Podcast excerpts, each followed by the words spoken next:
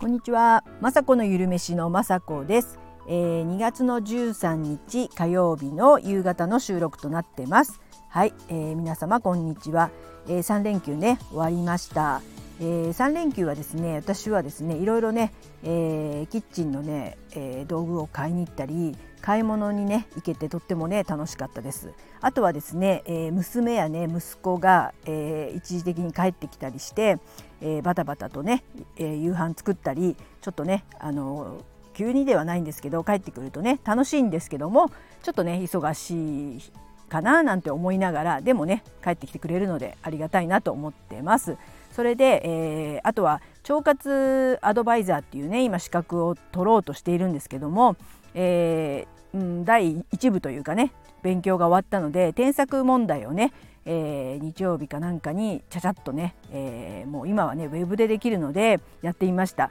ちょっとね引っ掛け問題とかがあるので、えー、心配してましたけどね先ほどメールが来て、え今回の第1回添削問題は100点でしたということで、えほっとしました。え、とってもね、え、内容的にはまあまあ一応一部なので、えー、基本の腸活についてなんですけども、えー、これから2部はですねなんかこう私がいよいよ楽しいレシピのこととかね腸活食材を使った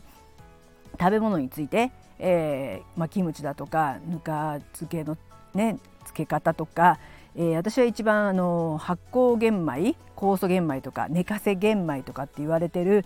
えー、玄米のね食べ方があるんですけどもそれがね出てきてやっぱ腸活を、えー、学ぶにあたってというかねこれは外せないというかね腸活するにはですね、まあの玄米ももちろんいいんですけども玄米はですねちょっと消化がねあんまり良くないですよね。えー、人にもよるんですけどもちょっとお腹の調子が良くなかったりとかあんまりこう食べたいっていうほどめちゃくちゃ美味しいかって言ったらまあ本当にね白米のもちもちしたやつの方が美味しいとは思うんですけども私は玄米をねなるべくあのかまどさんっていうかまどで、えー、抱いてるんですけども、えー、私はそれなりにとかいうかねあのあの胃の調子とかあのお通じの状態とかも悪くならないので合ってる方だとは思うんですけども、えー、ある時ですね、えー、いわゆるっていう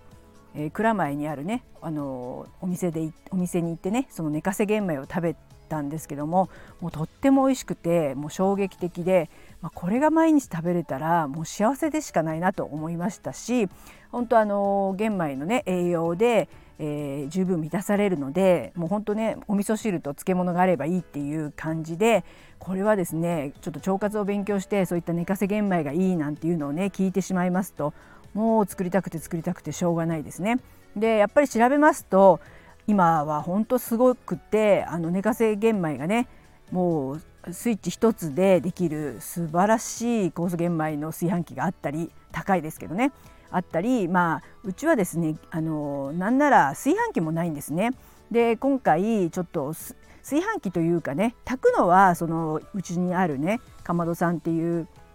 土鍋で炊くことはできるしえー、とてもね美味しく比較的美味しく炊けるのでそれを、えー、保温して3日とか4日とか寝かせるためにやっぱりこう炊飯器保温するためにもね炊飯器欲しいなって思うようになりました。なのでちょっとね、えー、頑張ってそのうち炊飯器も買ってですね、えー、寝かせ玄米をえー、そうですね自分だけでもいいですしできたらね、まあ、家族、えー、旦那さんとかね今息子いるので息子も多分ね息子とかはもう白米のめちゃくちゃもちもちの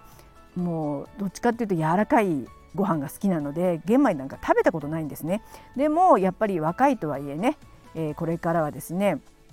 えー、玄米のね寝かせ玄米がもし食べれるんだったらそれを食べて少しのおかずでね、まあ、私がね作るのが大変っていうのがあるんですけどもう本当おかずをよく食べるんでやっぱりあの寝かせ玄米のなんか YouTube とか見てたら言っている人がいたんですけども寝かせ玄米さえ食べてればねおかずはそんないらないっていうのがすごく、まあ、魅力的というかね、まあ、作る側としても楽ですし、まあ、もちろん作らないことはないんですけどでも本当その栄養価がね十分取れるで取れるんであればあのおかずはね何品も作らなくていいっていう魅力的な寝かせ玄米ねちょっとねやっていきたいなと思ってその辺のこともね、えー、これから YouTube とかで、えー、いつかいつか寝かせ玄米の作り方とかねやれたらいいなと思っています。はい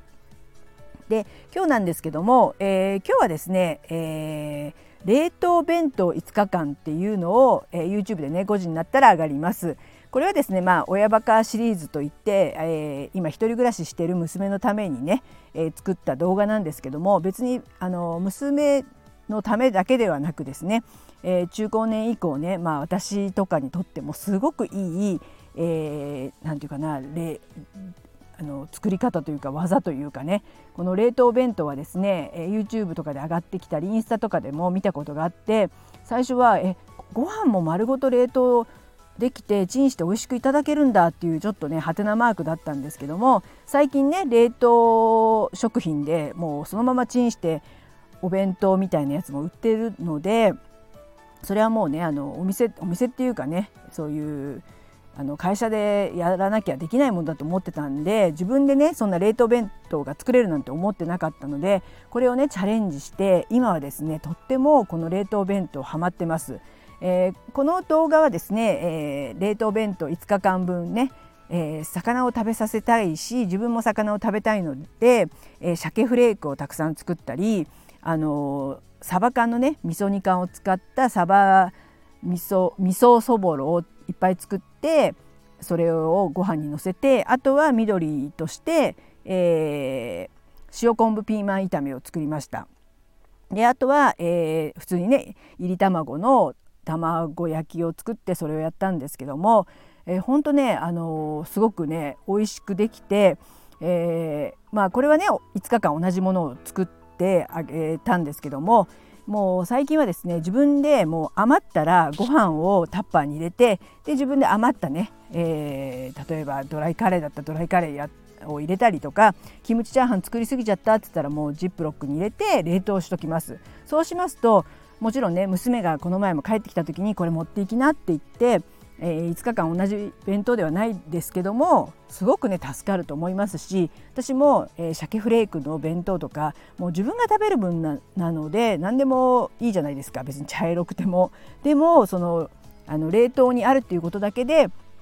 私もちょっとね、えー、YouTube のね撮影とか編集とかしてますとあっという間になんか2時とか下手したら3時ぐらいになっちゃう時があっていやこれからでも作るのどうしようって思った時に冷凍弁当があるととってもね助かるんですね。であのその時にはちゃんとタンパク質とか考えて、ね、あのお魚が入ってたり、えー、おかずもちゃんとご飯の上に乗ってるのでもう大満足なお弁当が、えー、コンビニとか行かなくても、えー、家にね冷凍しとくととってもね心もあの安定するというかねほっとしますしあ出かけなくてもねえー、あのねすぐレンチンで食べれるのでこれはいいと思いますのでまたね違った動画というかね、えー、まあ腸活に、えー、今ね考えているので腸活食材がね乗ったおかずでしたりあとはあのオートミールお弁当もね最近見てあのとっても美味しそうというかねあのオートミールのご飯にオートミールにこう豆腐を混ぜてねそれがご飯になってその上にねいろんな食材を載せてる動画とかもねたくさん出てるので私もそれをねなんあの自分流にねあのおかずの方はアレンジしてオートミール冷凍弁当とかもね作ってみたいなと思ってまたねあの夢が広がりますというかねネタはね本当あのいくらでもありますね。本当やりたいことがいっぱいです。はい。なので、えー、ちょっとずつねちょっとずつ YouTube に上げていきますので、えー、お楽しみにしていてください。はいそんな感じでね3連休で始まりましたのでなんか今週はもう本当秒で終わりそうですし明日はなんかバレンタインデーなんですねもうでも明日は買い物も行きませんし、えー、旦那さんとかね息子いますけど何も買わないで過ごして過ごす予定です。はい